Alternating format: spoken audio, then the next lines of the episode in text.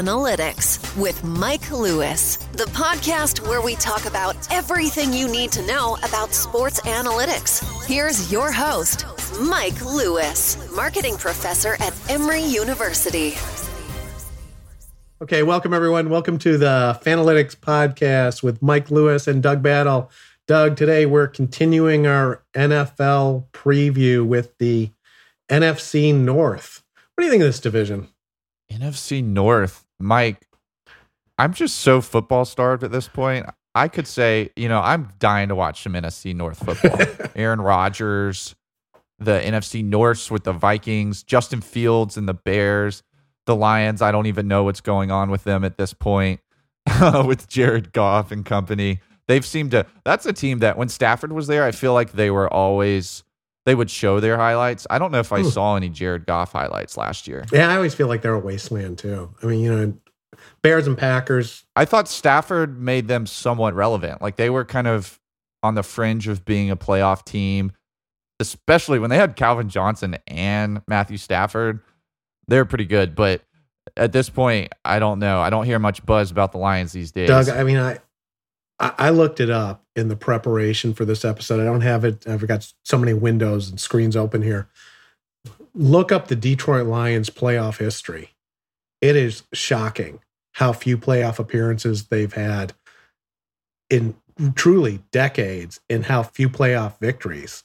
Um, I mean, that is a that franchise feels cursed to me and uh, you know inc- incredibly forgotten about especially in that and again you know perceptions vary. It's like, uh, you know, I think of the Packers and the Bears as premier brands in the NFL, and the Vikings kind of up there too.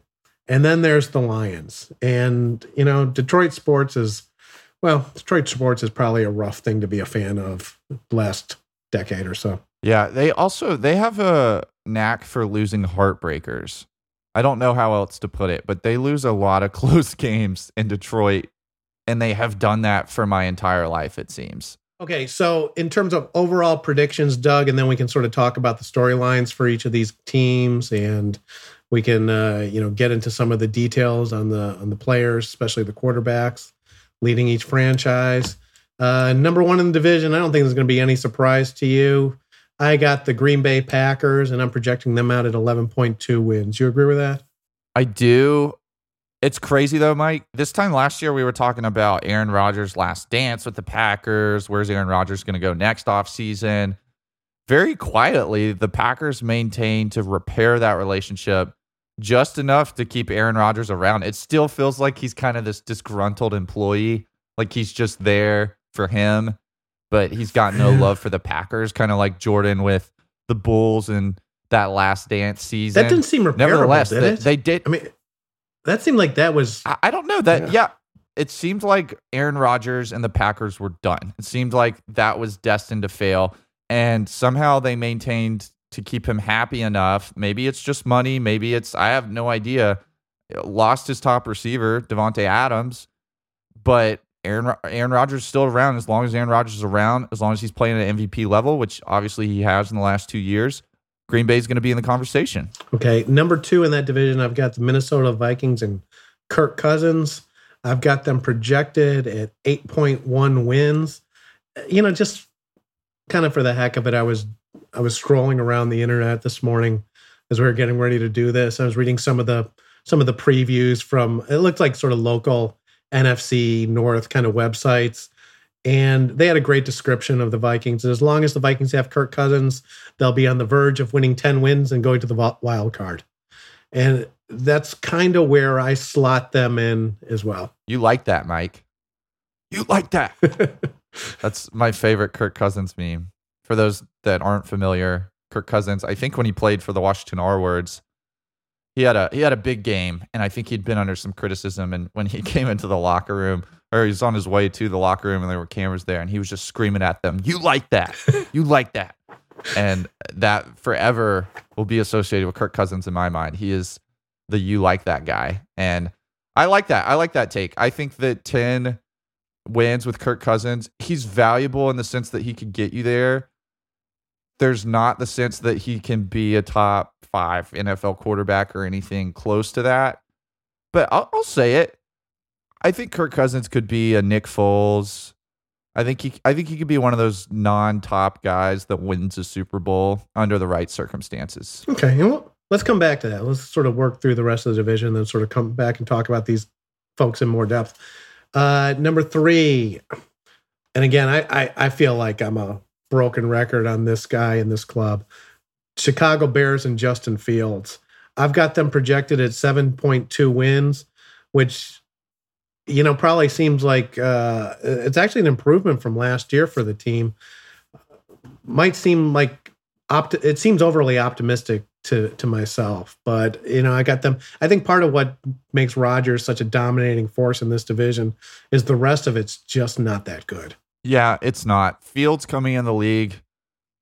I think I was on record saying I thought that he was a more gifted passer, but similar prospect to Cam Newton, who was a league MVP at one point. And I don't know that that has changed. Justin Fields as a prospect is just phenomenal. Last year was a complete disaster. And his his uh, to be frank, as a Georgia guy, year one at UGA looked very similar as far as when he was out on the field, he looked like a deer in headlights. People retroactively love to criticize that the the Georgia's choice to to bench him in place of Jake Fromm, but that's how he looked in year one. And so part of me feels like Justin Fields, he's just got to get the hang of things. He shouldn't have been out on the field last year. He he's one of those guys. It might take him a little bit longer to get there but he's still his ceiling is through the roof. Hmm. So we'll see what happens with Justin Fields in year two. I Yeah. think that's going to be. I think we're going to argue about that one. I think we're going to argue about Justin Fields for as long as we're doing the podcast, Doug. well, that's what we're here for. Yeah. I could be Stephen A. You could be, or, or vice versa. You can be Colin or Yeah. Max. I, I don't know. I can't quite imagine you shouting like Stephen A. But yeah, we'll get there. Okay, uh, number four, we got uh, Jared Goff and the Lions projected at six point two wins. So uh, th- very probably, and again, as I was sort of just scanning around the internet, this looks like the standard pro- projection for this division of you know the Packers easy, an obvious choice at the top, followed by sort of the steady Vikings, kind of a borderline playoff team, and then the struggling Bears and the struggling Lions. So I mean, this this division seems very easy to project. It does. The Lions are the one team. I still feel like Bears fans have hope. I feel like Mhm. they're thinking Justin Fields. They're thinking along the lines of what I was just saying. Justin Fields is still the guy, even though last year statistically was historically bad. And they just have to get the right system and the right amount of experience and the right players around them. I don't know that Lions fans feel that way about Jared Goff. I don't know that anyone feels that way about Jared Goff. He feels like A guy, He's like the best placeholder quarterback ever. As far as his resume is pretty dang good, but is does anyone have hope that he's gonna turn that franchise around? I don't. Okay, well, let's come back up to the top and sort of get into some of this in, in, in depth and talk about the narratives as well. And we've hinted uh, about the majority, uh, about some of the key storylines going into this. You know that he's actually one of my favorite professional athletes, Aaron Rodgers in Green Bay. You know, and going back to what you're saying last year, he is in a complete war with the Packers ownership. He's you know, talking about he's going to become a game show host instead of being a quarterback.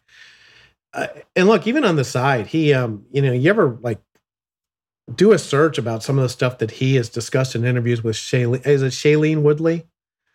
I mean, you know, there's some crazy stuff and then some vaccine issues. You know, Aaron Rodgers is that independent thinker that I, I love as a player. And so going into this year, and, and again, I, I think the storylines with Rodgers are kind of obvious at this point. You know, he's playing for legacy. He's playing to you know build up his resume. You know, it's almost like he's he's chasing Tom Brady, but Brady's so far ahead that we kind of forget about what a you know an amazing long term career that Rodgers has had. You know, he clearly needs Super Bowls, but Yeah. going into this one, I'll tell you, Doug, one of my favorite things to think about you mentioned that he's lost his primary receiver, Davante Adams. I don't know, and again, you you know that I'm kind of a believer that quarterbacks are the people that make receivers, not the reverse. So I suspect he will find someone in in that wide receiver room, and actually somehow this unknown, relatively unknown player is going to become a superstar with giant numbers because Aaron Rodgers is going to make him that superstar. But I can imagine some early on fun as he's trying to figure it out because I don't think Rodgers is the most patient or supportive teammate. So you can you imagine like some of the, his facial expressions when a receiver is dropping a ball in the preseason or week 1 and week 2? It's going to be glorious to watch. Yeah, I couldn't agree more with your first point, Mike, that somebody's going to emerge. You look at Aaron Rodgers over his career, early on, it was Greg Jennings and Donald Driver. That felt like the pair that were going to forever be cemented with Aaron Rodgers' legacy and quickly became Jordy Nelson, one of the top. I mean, I remember he had a fantasy year where mm-hmm. he was probably the top wide receiver in the league. Randall Cobb comes out of Kentucky, a former quarterback, hadn't played wide receiver at least in some time. And he was one of the top receivers in the NFL for some time. He and Jordy Nelson, obviously on that Super Bowl team. And more recently, Davante Adams has been the guy. And so every team with Aaron Rodgers has seemed to have a top NFL receiver, perhaps because of, of the production of the quarterback and that offense. It'll be interesting to see who emerges. But if you're a wide receiver for Green Bay, if you're a really good NFL receiver, maybe not a top 10 guy, but somewhere in the 20 range, you've got the opportunity, I think, to put up top 10 stats with Aaron Rodgers at QB. You've got the opportunity to be a Pro Bowler all of a sudden. Yeah. Right. It's it's a it's a phenomenal opportunity there. So I'm with you. I I will there be a drop off? Maybe it'll be more of a committee approach, but I expect someone to emerge. I wouldn't be shocked to see a top 10 wide receiver in fantasy on that Green Bay Packers team. No, and that's a that's a great. You know, in some ways, if you think about how to play fantasy football, this is where the opportunities are, right? I think, right. and again, I don't know how the places like ESPN and the other fantasy, you know, the, the fantasy databases how they score out these players. I would guess most of the time they're using historical numbers, but there's so clearly an opportunity for a guy to go from maybe being middle of the road at Green Bay to suddenly, as you're saying, a Pro Bowl kind of player on the field in a fantasy absolute superstar.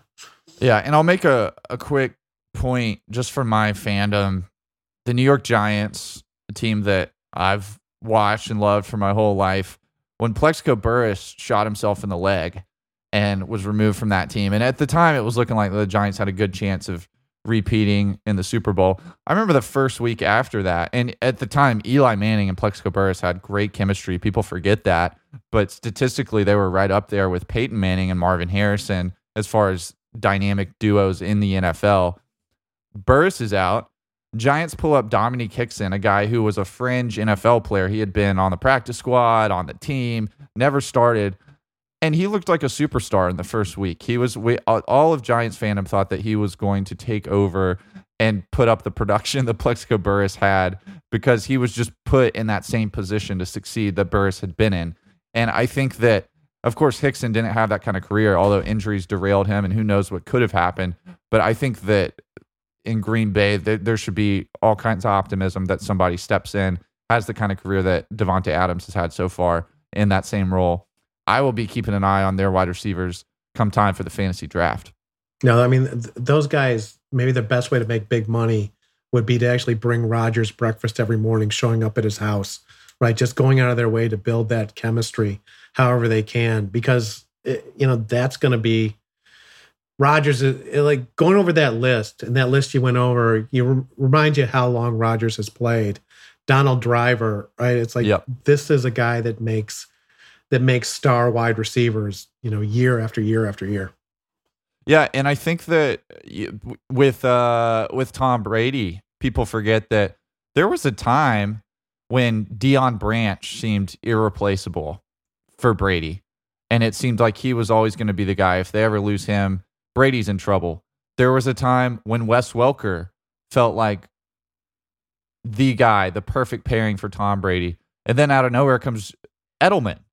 Julian Edelman was that guy. And this is what made me think of that, Mike, when you were talking about bringing him breakfast. I know that Edelman famously used to try to go throw with Brady in the offseason, just be the guy that would catch passes for him time and time again until they developed a chemistry and he became the guy. But he really took over. I mean, he kind of made people forget about Wes Welker. And of course, there's a number of wide receivers I could go on the list with Tom Brady. But these top quarterbacks, whether they just so happen to be surrounded by great talent, or what I tend to think is more likely is that every NFL team has great talent at the skill positions for the most part. And the great talent reveals itself when paired with a great quarterback. That's what we've seen with Tom Brady. That's what we've seen with Aaron Rodgers. I expect that to continue. I'm going to be, when we do a fantasy episode uh, in a couple weeks down the road, I'll have a prediction as far as which wide receiver I think emerges for Rodgers. I've got to do my research on that one.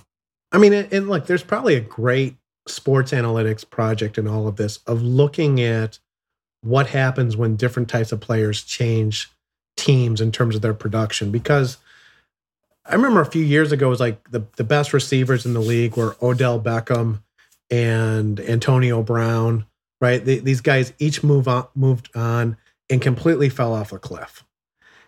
And, and so I, I, sort of suspect that, again, you know, maybe it is that the, the, the, the quarterbacks are truly making the star receivers, maybe not in the case of a guy like Randy Moss, right? But for the most part, they're the guys that are making, elevating, maybe the receiver talent is relatively equal, and they're being elevated by playing with a Brady or a Rodgers or a Roethlisberger or a Manning that and you know Manning again you know when we talk Donald Driver I always you know you've mentioned it on the podcast before like the Marvin Harrison effect right where it is that suddenly there's there's this dynamic duo but you know the quarterback's always Batman I think quarterback's always Batman and we saw I mean Peyton Manning played beyond Harrison and won a Super Bowl without Harrison Tom Brady's done that without Randy Moss without Edelman without Wes Welker he of course he still has Gronk or had Gronk at that Super Bowl, but he had won Super Bowls prior to Gronk. Quarterback is always Batman. You know, and again, there there's at some point maybe we'll do a power ranking of endorsers with you know Aaron Rodgers at at uh, State Farm is one of the all time greats in the NFL. But man, I just you know Gronkowski gets so many deals. You know, this is an aside, but Gronkowski is the worst pitch man in the NFL. Okay, Doug, before we let's not go down that rabbit hole. Uh, number two. Well, and you know, the the other aside in all this, in the fan base rankings I do every year, the Packers finished first last year. And so, you know, the, I think the only thing that is is kind of relevant to the the narrative of so the Rodgers narrative is great. He's controversial. He's an independent thinker. He's a great, great player. I mean, looking at these QB win metrics, he's the best active player in the league, unless Drew Brees shockingly comes back. Uh, the Packers are the number one fan base. They've got the number one quarterback. In some ways, this is the perfect story. If there's a criticism of Rodgers, and you know there's there is this criticism of he doesn't actually win the Super Bowls that Brady wins, right? They'll probably be the top seed in the NFC North. Can he actually get it done? I mean, if you're improving the Packers brand, there's literally only one way to do it. Do you think the Packers are a Super Bowl contender, Doug? I think they are, Mike. And part of it is just, you know, how stories just write themselves in the NFL time and time again. It's hard to imagine Aaron Rodgers going out without another Super Bowl, going out as a one Super Bowl quarterback. a good point. And it feels it like seems, there needs to be, right? It seems like yeah. a destiny thing where every year I'm thinking, this has got to be it. This has got to be Aaron Rodgers' chance to to put himself back up closer to Brady in that conversation. I think that as long as you have a quarterback like that, you're in the mix. Green Bay has been in the mix the last several years, and I wouldn't be shocked to see things play out that way. It's kind of like Coach K making the Final Four in his last year. How did we not see that coming? um, especially with the talent he had around it. In retrospect, things those stories make so much sense. And I, uh, if for no other reason, I think that Green Bay is the perfect story with Rodgers sticking around for as long as he has. He's got to make a Super Bowl. He's got to make another Super Bowl, and he's got to win one. I think, and so I'm looking forward to that because the the competition is stark. You know, you might feel like you're Destiny's team if you're a Green Bay fan with the whole Aaron Rodgers story. But you look, take a look around the league. There's a lot of good football teams mm-hmm. that very well could knock your team out in the wild card round if you're not careful. Yeah, but oh well, you know, but definitely in there. Um, and again, likely playing for a first round bye. So yeah. Also, I will add that I think believe three of the last six Super Bowls were won by quarterbacks, aging quarterbacks who had mm-hmm. moved on to a new team. And I, I, think that's why teams like the Broncos are bringing in a Russell Wilson and investing in that. They feel like we had Tom Brady with the Buccaneers all the way. I think it was six years ago. Peyton Manning with the Denver Broncos, which seems longer than that. Um, but the, there's been a number of quarterbacks like that. Rodgers, I felt was positioned for that. I thought he was going to go to Denver. He was going to go to one of those teams. He stayed at Green Bay.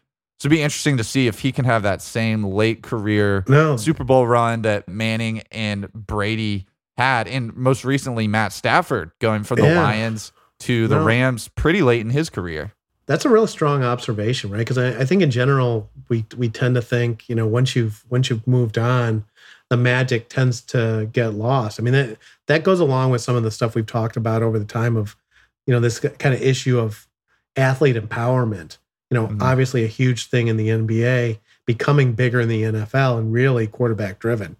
This could be a, a fascinating. I mean, can you imagine a scenario where you know got Russell Wilson doing something in Denver? You've got uh, Matt Ryan doing something in Indianapolis. Yeah. Tom Brady continuing to do it in uh, Tampa Bay.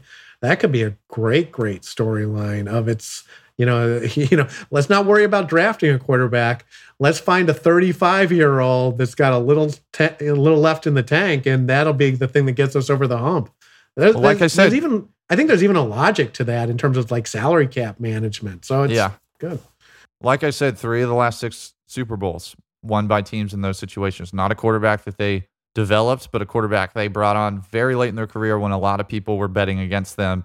A lot of people were saying, hey, he's past his prime. I think Rodgers, had he gone to Denver, had he gone to, I don't know, the New York Giants or wherever, people would be saying that same thing. But he stayed in Green Bay.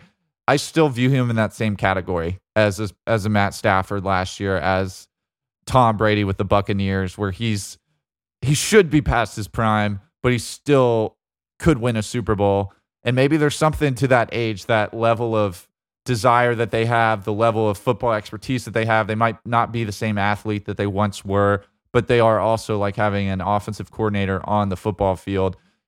We'll see what happens with Aaron Rodgers. We'll see what happens with Matt Ryan. We'll see what happens with Russell Wilson. Okay, so in the data, Rodgers is statistically the best guy out there. I mean, so he is getting older, but he's a he's a special talent. I always got Rodgers at about a three and a half win guy in terms of contribution, which is you know says something about the Packers as a team that maybe they're a little bit a game above 500, and then you put Aaron Rodgers on that team, and suddenly you're the top seed in the NFC. Uh, Kirk Cousins is a little bit of a different a different beast. Kirk Cousins is and and again, I'm you know I don't want to project too many of my biases here. I think for the NFL fans out there, Kirk Cousins is like the definition of a solid quarterback. Statistically, he comes in as about a plus one or one and a half win contribution guy. So it's about I think I think the fans' perceptions of him is actually pretty accurate. That he's a good, solid player. He's not an elite talent. I think Kirk Cousins will always, in a way, be haunted by that contract he signed, where suddenly he went. You know, the, the NFL quarterback market changed dramatically in terms of the the scale of the, the dollars, and it changed in terms of the guaranteed money. And so I think it was Kirk Cousins was the highest paid player in the NFL, maybe in 2020. You know, so it will always feel off. But you know that that statement that we started at the beginning with that for Minnesota, Kirk Cousins makes it feel like you're going to be in playoff contention, that you're going to be a nine or a 10 win team. I think that's where the, the Vikings end up this year. I think so. I think Dalvin Cook, I mean, that's a team that that's had a really elite running game in recent years. And Justin Jefferson's emergence at wide receiver has, has taken their offense to a whole nother level, has elevated Kirk Cousins' game too. And so the Vikings are kind of a they're a sneaky team, but they're also like I don't think anyone foresees a scenario where they make the Super Bowl. Like I think you would take a an eight win Packers team, not to say that the Packers are going to win eight games, but a team like the Packers that has a tough season and, and just barely slides in with eight games. If Minnesota were to take the division, I still don't think anyone would have Minnesota going further in the playoffs. That's the deal with them. That seems to always be the deal. Th- these teams with that quarterback that's kind of in that 15 range in the league, uh, kind of mid tier NFL starting caliber, really solid, but not elite quarterback. You know, they're an interesting fan base too. And I don't know, have you ever spent any time in Minneapolis? I wish I could say that I have just to see their fans and their football yeah. culture, but I have not. Yeah, they, I mean, it, it, it's an interesting rivalry. This NFC North, and I always think of them as like the NFC Central there's good mm-hmm. rivalries up there. You know, I think the Bears and the Packers will always be the headline, but the Vikings Packers are an amazing rivalry. I mean, it's you know, and I think it has something to do with just the geographic oh, yeah. location of them, where they're both up there in the north. It's cold as all hell. You know, maybe the Green Bay Wisconsin has more of this like Germanic background in terms of the ethnic groups, where there were all these Scandinavians in in Minnesota, but they love their Vikings up there. I, I think in some ways they've kind of lost a little bit of the, you know, maybe they've lost a little bit of like the Buffalo Bills kind of intensity, even though they they end up ranking higher on the metrics by I was going to mention that. right? Going away from that thing of these frozen beers. That's got to take away at least from the perception of the fan base, like you were saying, because when I think of the Minnesota Vikings, that's exactly what I think of those braided beards and pictures of guys with, you know, frostbite on their face and icicles hanging from their nose. They're playing indoors now. They're playing in a mall, it, it feels like. And it takes away from the intensity of the fan base or the perceived intensity that's where Buffalo will always rank the highest. I mean, imagine putting the Buffalo Bills in an arena. That would that would be sacrilegious in Buffalo. It's part of the tradition to to go out and freeze your tail off and get sick for the Bills. And I think Minnesota probably lost that, although the game experience is probably a lot more pleasant too if you're attending. Well, I, I agree with that 100%, right? It's like that and it makes sense if you think about how fandom works, right? the way that you sort of go up the hierarchy of of the fan of the fan community is by will, being willing to suffer, yeah. right? Or by be willing to just how far out there are you willing to go? Uh, we, have we've, we've talked about it a bunch. You know, you were you know painting up your face and putting on shoulder pads to go see mm-hmm. Georgia play. Uh, you know, maybe you're doing this when it's still uh, the weather breaks by the time you guys start playing yeah. at UGA, right? But still could be 90 first, degrees. First game there. in college against Clemson it was a humid 90 plus outside. It may have been 100. It was that game was hot. There's a picture of me and you can't even tell that I was painted up. Um, the the paint was just dripping. But that same season, I believe it was Kentucky at home, Auburn at home. We had games where it was 17 degrees outside. We're also shirtless. But as a fan, you took a lot of pride in that. You felt like I am the ultimate fan. I've been through this. And like I've said a million times, when Georgia last year has a special run, you feel like this is even more special to me than the next person because I've paid my dues. I've suffered for this team. And it might all just be silly, but that is there is something about fandom, the nature of fandom that ties into that. I think that's why Buffalo Bills fans, even though they rank so poorly on your metric, Mike, they feel like, hey, we're we've been through so much. We go out in the cold. We go out. We suffer for our team. We are the ultimate fans, and that's what defines in our own heads. You know what what makes you a super fan. That's why Buffalo Bills fans have that perception of being super fans, and I think that's what Minnesota's lacking as far as their the branding of their fandom. I don't at this point they get lost. You forget that they were once like the Bills yeah, I mean those visuals are so powerful, right? And, and it's yeah. almost like you just wait for it to. As a as a kid, Green Bay, watching, Green Bay has that too. Yeah, hundred percent. It's it's like I mean, who if you're playing Green Bay, if if Green Bay's on TV in December or January, what percentage of fans want it to be bitterly cold and snowing? Right, hundred percent. I mean, literally everyone wants to see that. They want to see everyone. this game played in terrible conditions where the players are using the warming machines on the side. They want it to if, be this battle against the elements as well. I don't know if you play Madden, Mike, but if I'm playing Madden and I'm playing a game in Green Bay, I will go and custom set the weather. I will make it 50 mile per hour winds, downpour of snow, just complete nightmare. Negative 40 degrees. I don't care. Whatever the lowest setting is, you can make it. I will make it as cold as possible. Fans love snowy football. That is the unwritten rule of fandom in the NFL and in football as a whole. I think that's part of what makes Buffalo so special. I think that's part of what makes Green Bay so special. I think back to the NFC Championship, Green Bay, my New York Giants, Tom Coughlin with frostbite, everyone freezing, nobody able to catch a pass. It hurts their hands. It feels like a broken bone every time the football hits your hands. There's something about snowy football, and I think that's part of the magic in Green Bay. Okay, so it's counterintuitive. You know, there's some lessons that come out of this deep dive into NFL fandom. Number one, don't move your team. Almost never works. Number two, don't play football indoors, right? It just it, it, changes the character of the whole thing. Another team that's still playing outside though, and again, this is our favorite. This is one of our, the guys we've talked about the most over the last year or two. Chicago Bears and Justin Fields. Um, like I said, as I was reading through some of the previews, every preview about the Bears is the same, Doug. Every one of them. It's some version of the previous coaching staff did not know how to use Justin Fields' talent. He's got amazingly amazing physical skills. The Bear season will be dependent on whether the new coaching staff figures it out and whether Justin can step up and take the Bears to the next level. Statistically, I have him as one of the worst rated quarterback performances in the NFL over the last three years. The Bears, forecasting the Bears, I got them at 7.2 wins. This gets into some kind of dicey things about forecasting because if Justin plays like a minus five win guy, he's not going to finish the season, right? No. Because this new coaching staff will, even if the excuse is we don't want to traumatize our young players, so we're putting the backup in. We're we're going to put the backup in and give you know Justin a little bit more breathing room.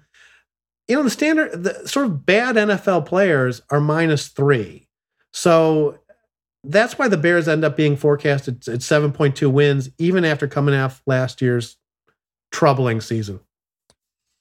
Yeah, I, I just don't it feels like it's going to go one or two ways with Fields. I feel like he's either going to be a minus five guy and get benched, and some other team will take a shot on him, a la Sam Darnold.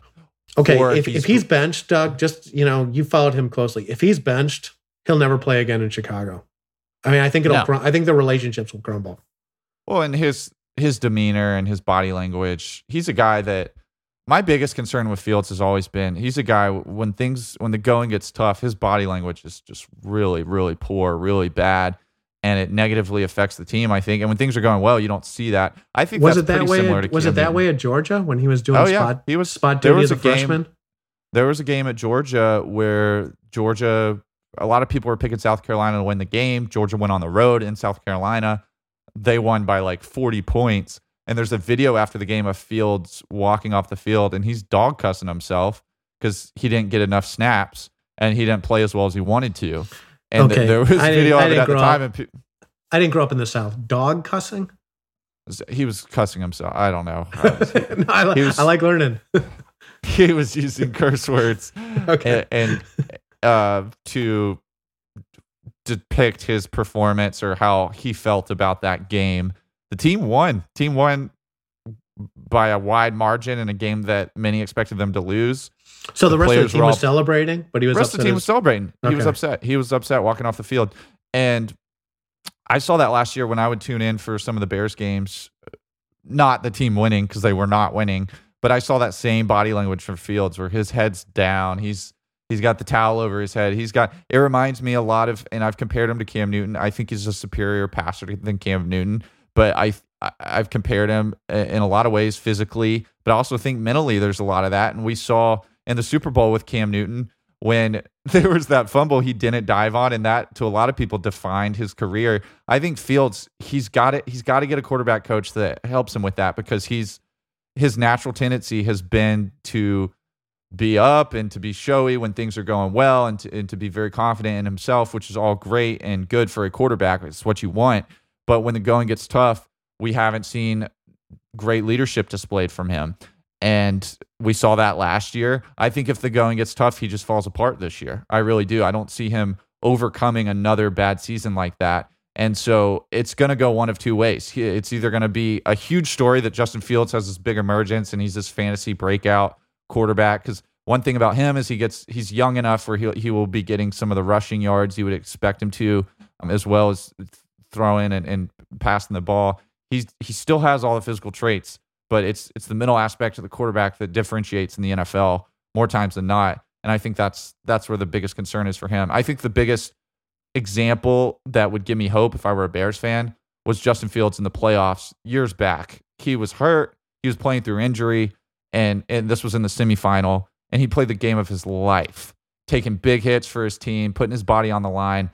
That's what gives me, if I'm a Bears fan, hope that Justin Fields has the potential to become a true quarterback, a true leader, a true team first guy. And that's what Bears fans are wanting. Obviously, having a new coaching staff gives you this new optimism that hey, maybe it was maybe it was Nagy, maybe maybe the new system they're going to work around the quarterback instead of trying to fit him into a system. I know that was the perception at Georgia, and it, it was pretty true as, as far as Fields just was not a fit in that system, and Ohio State used him a lot better. I think Bears fans are hoping for the same thing. I'm very, very curious, and I'm very much looking forward to watching the Bears early in the season this year to see if anything changes. If it doesn't, it could get ugly. It might be my it might be the team I'm most interested in watching because I think it's. I may come across as a, almost a Justin Fields hater in all of this, though. You know, I'm reacting more to the the numbers and to the media right. environment around him. But I will admit to being absolutely like I can't take my eyes, given the backstory, I can't take my eyes off the Bears when Fields is playing, right? Because he does have that physical talent in terms of the speed and the scrambling ability that you know you you feel like I've reached the point where I feel like something's going to happen. Maybe it's yeah. going to be something spectacular, maybe it's going to be something terrible, but I can't take my eyes off Fields and yeah. the way the announcers go on and on about sort of being a transcendent talent but absolutely struggling on the field. He's one of my absolute favorite stories going into this year yeah, I, I can't wait to see what happens with Fields and the Bears. And I know that it's also one of those things where if the, if the Bears win Week One and Fields has a good game, and he had he had a good game or two last year, I think that fan base will will get ahead of themselves and start talking Super Bowl and start talking. Yeah, we well, finally have our quarterback, the missing piece. And on the flip side, I think if yeah. game one, if if Fields comes out and lays an egg, people are going to be talking about who's the backup in Chicago. Does Chicago tank this year to get a quarterback, whoever the top quarterback prospect is in this next draft? It will be, particularly early in the season, it will be a very, very interesting story. I could see Fields being most improved player in the NFL this year. I also could see him benched halfway through the season. If he throws three interceptions that first game, Chicago sports radio will be an absolute bloodbath. I think the fans lose hope and at that point. But you know what's also kind of interesting about it? They may quickly turn on that new coaching staff as well. Right? I mean, there there could be this could be a really difficult management task for that for that organization to, you know, because look, they put so much they've put so much into Fields and put so much effort to build him up that if he fails, does that mean the new coaching staff was the wrong hire? Well, yeah, it really goes back to management at that point yeah. because the coaching staff, that was management's decision, ownership. And and the Bears and, oh, fans oh, are not in love with Bears ownership. Right. I mean, uh, so it's you know, and as a fan base, and again, the, the Bears are an interesting one. They are, you know, in terms of the fan base rankings, they come in just inside the top 10 at number nine. But in some ways, in terms of the potential, this is an organization that should do better. I mean, football in Chicago, monsters of the Midway, you know, Coach Ditka, you know, Walter Payton, they have all the ingredients to be a truly iconic uh, team and an iconic brand, and they've never gotten there because outside of 1985, the performance on the field has seldom matched what the brand deserves. And Well, so brand- this Justin of the- situation is again, it's it feels it feels shaky even in year two. the Bears, I when I'm thinking of historic NFL teams, I always think of the Bears, and I think of them as this franchise players, with a, his, a history of Super Bowls. Well, I was going to say one Super Bowl. There's there's somehow this perception and this history that's implied with their branding that may not be there. There's that team with the fridge and Walter Payton and company, Mike Ditka and Singletary outside of that, I'm trying to think of players, historical players, Bears players that were not on that team. I don't know that I can name any. And of course, more recently, Brian Urlacher and in my lifetime, but I'm I'm talking back in history. They have this, there's this perception among sports fans that the Bears have all this history, and yet I can't recall very much of it. Well, and you know what? What that probably boils down to, and I'm not going to put you on the spot here, but and as we as I've gone through all this in preparation for talking about this preview, I've ended up looking uh, up a lot of teams' quarterback histories, and there are some quarter there are some teams where it's like, yeah, you got you know one guy after another guy, right? It's like, oh yeah, that guy was a star, that was a star, and then there's some teams that you you go through, you know, the the Tennessee Titans or the the Detroit Lions or the Chicago Bears, when you start trying to think about the quarterbacks that have led those those teams over the decades, it's a very short list of stars of household names. Mhm. So, and again, this is my bias in terms of where I when I grew up. Bears quarterback, Jim McMahon. Yeah. Like the the one that pops off the page, and guess what? He was the one that took him to the Super Bowl. Since Well, was- McMahon, it seems like it's just been guy after guy after guy until Justin Fields, right? That's the hope. That's the hope for Bears fans. I the one that pops in my head is Rex Grossman. I remember him being one of the worst quarterbacks I've ever seen play in a Super Bowl, but just the fact that he was in the Super Bowl makes him memorable to me. To me in sports, championships Mm-hmm. create legacy. And when there aren't championships, and oftentimes in the NFL, it takes great quarterbacks to have championships. When there aren't championships, the team is forgotten. I think of even in college, some of my favorite Georgia teams of all time, the average college football fan will never remember their existence. They're a bridesmaid to them. Whereas to me, I think that 2007 Georgia, 2002 Georgia, 2005 Georgia, 2012 Georgia, all those teams may, you know, in a in a seven game series would have a fighting chance against the Georgia team that did win a championship. Those teams didn't win the championship. People forget about them. That's how the Bears are to me. I think that that team with the fridge and with Walter Payton, people remember that team. They remember that coaching staff. They remember that is the Bears' entire history in the minds of so many football fans. Whereas there's been a lot of Bears teams over the years, and and they all get tied up in our minds to what is it, 85? 85 Shuffling Bears, crew? yeah. Yeah. We are the Bears. And it probably crew. almost entirely boils down to a lack of quarterback stardom in Chicago. Essentially, no quarterback stardom in Chicago over the last, you know, 1985 is going to be a long time ago, over the last 35, 37 years. Mitch Trubisky is one that did anyone actually think that was going to work? I know that hindsight's 2020, but I remember when he was drafted and thinking this guy's not going to this isn't a a Hall of Fame quarterback. He might be uh yeah, I I felt like his ceiling was Kirk Cousins.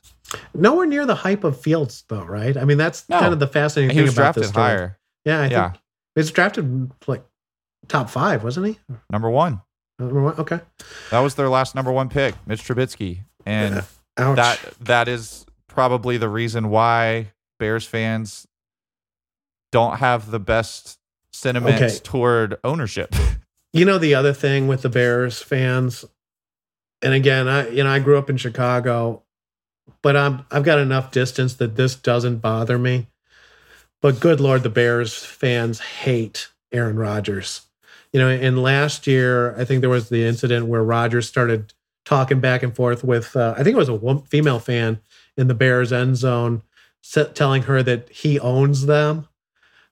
You know, I mean, and again, you know, I still have family in Chicago, and they're so upset at Aaron Rodgers. The hatred just, you know, they, they can't contain the hatred for the guy.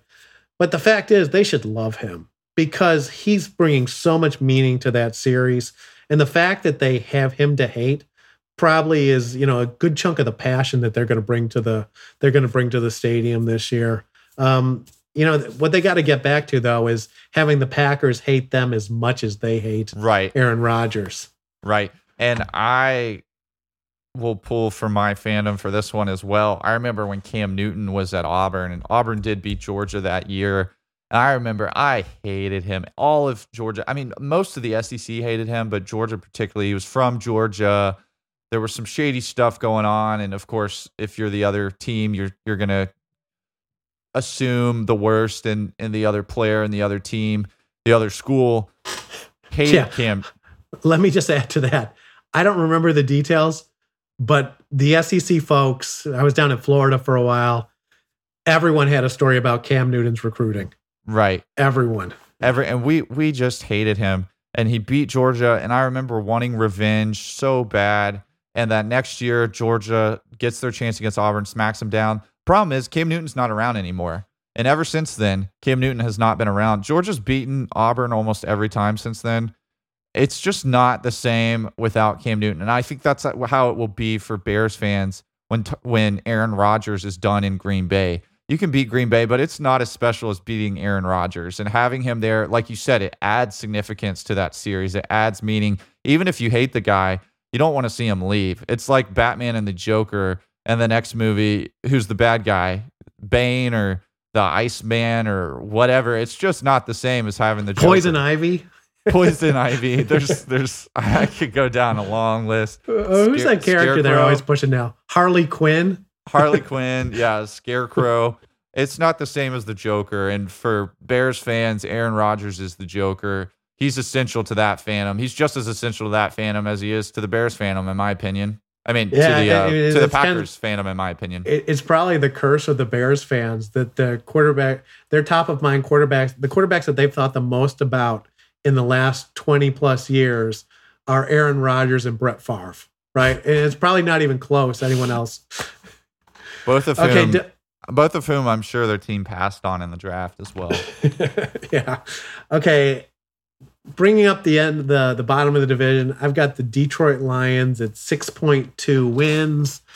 Uh, Jared Goff, I have as an absolutely break break even player on the GB on the quarterback wins metric. Uh, over the three year period from 2019 to 2021, he was get this. It couldn't get more average than this. He's a minus point zero one wins per year. He's an absolutely break even guy. And so, a break even guy in Detroit, you know, if your goal is to get to 500 and start to, you know, get into wild card contention, maybe that's the right kind of player. But given the history of that franchise, and, and again, talk about who are the all time great Detroit Lions quarterbacks? You know, as I go through this division and I look at some of the historical data, if I'm a, I'm a if I'm the Detroit Lions or the Chicago Bears, man, I'm investing more in that quarterback position in the draft.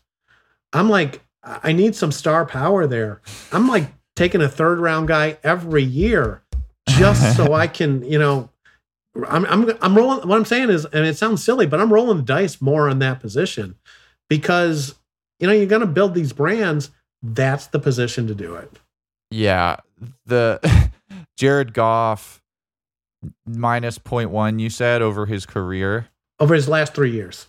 over his last 3 years. So Mike what it, what was what was Justin Fields number for last year? Minus five point four. If that is really bad. That's is that the worst ever? That we've the had worst. That is the worst. And again, I'm gonna in 3 as- years.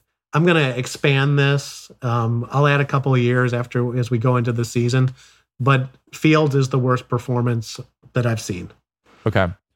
So if you are an NFL franchise, Mike, and you could have Jared Goff at this point in his career, well established that he's a minus 0.1 guy on average, Minus point zero one.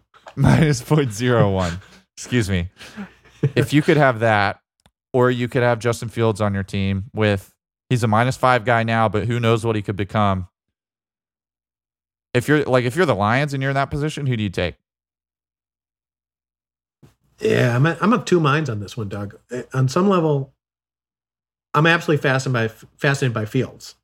I think as long as, as if Fields is on the team, there's going to be some interest. There's going to be some national media coverage. Mm-hmm.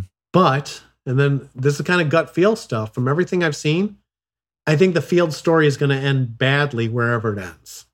Mm. So it's almost like it's going to be more interesting, and you're going to get some eyeballs on your product and again, it's totally unfair to do to a, you know, it, it, seems unfair to do to a second year player in the league. But I'm going from everything I've seen, you know, as Fields at Georgia and then Ohio mm-hmm. State, and sort of the way he he carries and conducts himself. I think Fields is going to blow up the brand at some point. And so if I'm the, you know, maybe if I'm the Bears, you know, that brand's going to be resilient and we'll move on. It's, a, it's just the next Bears quarterback mistake. But in the case of Detroit, you know, maybe stability is the way to go. So Bears, you hit strangely, Bears Fields, Lions Goff. Yeah. My my line of thinking, Mike, in the NFL is that you almost always have to have an elite quarterback to win championships. To Can you imagine the Lions in a championship game? The Lions in the Super Bowl? No, I can't. I can't either. I can't either. um, you almost always have to have an elite quarterback. We already know that Jared Goff is not an elite quarterback. That he's going to be a minus point one, minus point zero one. uh, I got to make sure I get that right. Guy for his career. Fields, he's a minus five guy. I would almost rather, if I'm an NFL team, I'd rather have a minus five guy that has the ceiling or the perceived ceiling of being a plus three guy. You just don't know. Like he's he has the skill set.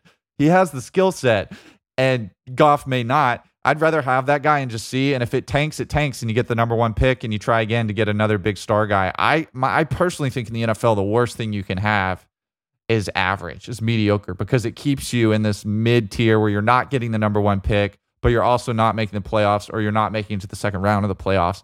To me, in the NFL, that is the worst possible situation. I'd rather have a boomer bust quarterback than, and that's that's just me. But I would rather have a boomer bust quarterback than a middle of the road guy in the NFL. I, I, think there's a real logic to that because the danger is that middle of the road guy that you pay and now 120 million dollars on a contract to, and who keeps you at eight wins or nine wins for that's the next six seven years. Right? Yeah, yeah, that's that's okay. Kirk Cousins to me. Doug, let me add a couple facts though to the Detroit situation. I, I, I pulled, I found the numbers I was looking for. The Lions' last NFC Central championship was 29 years ago. So the last time they won that division, it was the NFC Central. Okay. Um, so they've never won the NFC North. In the time since, they have had eight playoff games without a single victory. The Lions have two Hall of Fame quarterbacks. Do you want to take a guess at who they are? Gosh. Dutch Clark, no. Retired in 1938, and Bobby Layne retired in 1958. Yeah, I wouldn't okay. have gotten those. So if quarterbacks and championships build NF, you know, NFL fandom, build brand equity. Yeah, your point is well taken. You know, the Lions should be playing for boom or bust the Lions should be taking a quarterback almost every year in the draft because they got to get that star power, right? They've got to break through at this point. The brand is kind of dead. They need something, they need something magical to happen. And that's only going to happen at that position. Absolutely. So, yeah, the the only Lions player historically that even comes to mind, and I'm talking historically, of course, Stafford and Calvin Johnson, and there's been recent players, but historically, Barry Sanders is like the only player that the average even the average NFL plan, fan, I think, can name off the top of their head and say, "Hey, that that's a guy that had a great career in Detroit." And that's you know it's kind of interesting to me because uh, Barry Sanders. When did Sanders retire? It was um, you must have been a small child when Sanders retired, right? It, but Sanders was a. I, I agree with that. That Sanders is the only like really kind of special Detroit Lion athlete that captured sort of the popular attention. And again, sort of a different era. Is that even still possible anymore at the running back position? Um, maybe the last running was, back the last running back that I think put up numbers in a season that were comparable was probably LaDainian Tomlinson, maybe Adrian Peterson. Those two. That that was a whole era prior to the era that we're in now. Yeah. Okay, Doug. So that's the NFC Central Packers, followed by the Vikings, and then the Bears, and the you know Packers vying for elite status, Super Bowls. Vikings, sta- you know, vying for a playoff position, probably as a wild card. Bears and the Lions kind of trying to figure it out. It's good, you know, as we go through this stuff in detail, these are all good stories. I mean, depending on how you look at these things, if you really are just for let's say the the pure narrative or the pure storytelling, there's almost not a there, there's very few NFL teams and franchises that don't have something that's really interesting. The question is, does it break through and get to that national level? Because he even here, where we're sort of making light of Goff finishing at you know point minus point zero one. This guy, a very Goff was a very high draft pick as well, wasn't he? He might have been close to a first number overall pick. Yeah, one, but a very high pick, right? And now, sort of put into you know the the Detroit kind of NFL fandom wasteland wasteland. That's a great story for a redemption arc, right? Uh, Justin Fields trying to you know reach the the level of the hype that's out there. And frankly, Kirk Cousins as this guy that's widely perceived as a journeyman, but actually has some pretty good numbers. And then the the sort of the all time great story involving you know every narrative around Aaron Rodgers. It's all compelling stuff. It's great stuff. Yeah. It's why the NFL wins. The NFL always wins. Jared Goff was the number one pick. So, Jared Goff, number one pick. Justin Fields, not number one pick, but might as well have been for the amount of media hype he got. Aaron Rodgers, not had, the number one pick, but the number one quarterback by a yeah. mile. In this, Rodgers in this picked division. about thirtieth, right? Fields about fifteenth, and Rodgers was yeah. twenty four. Yeah, and I don't know how I know that. too much time following sports over the years. No, you know what, Doug? I mean, in some ways, it's like uh, there, there's definitely a life life cycle to it. You know, back when I was your age, you know, I, am exactly the same guy as you were in terms of having way too much knowledge of the specific numbers on on these kind of things. You know, it's like we've been you've been watching an NBA game back in you know 1992, and I would know that a guy was picked you know number seven out of Alabama three years ago. You know, it's it's, it's crazy how fandom works and the level of details that we have. But it's a you know, as you age, I'm lucky I got you, frankly, to fill in those gaps we well, why don't we wrap it up from there, uh, and we'll continue the march through the NFL next week. We are due for if this was the NFC North, we must have the NFC South. Um, NFC South. Not to you know, do when I was putting this article together, all this material together, essentially you know crunching through all of it doing a lot of the writing it was about a it was about a month ago in the nfc south this was the point where there had been a rumor floating around the idea of Drew Brees coming back, and uh, you know, so we'll we'll talk about the NFC South. The idea of Drew Brees coming back suddenly that would actually be the top NFL story going into the season. So, like every one of these divisions, there's something potentially interesting happening. I just can't wait to talk about the Panthers. The Panthers quarterback room is one of the most fascinating in NFL history, I think and a number of players that Mike loves to give a hard time on the same team in the same quarterback room. That's going to be one heck of a conversation. I think we could do a whole whole podcast on them. So I'll do my best to talk about the other teams also. okay. Okay. Er, as always, thanks for listening. More content at www.fandomanalytics.com. Talk to you next week.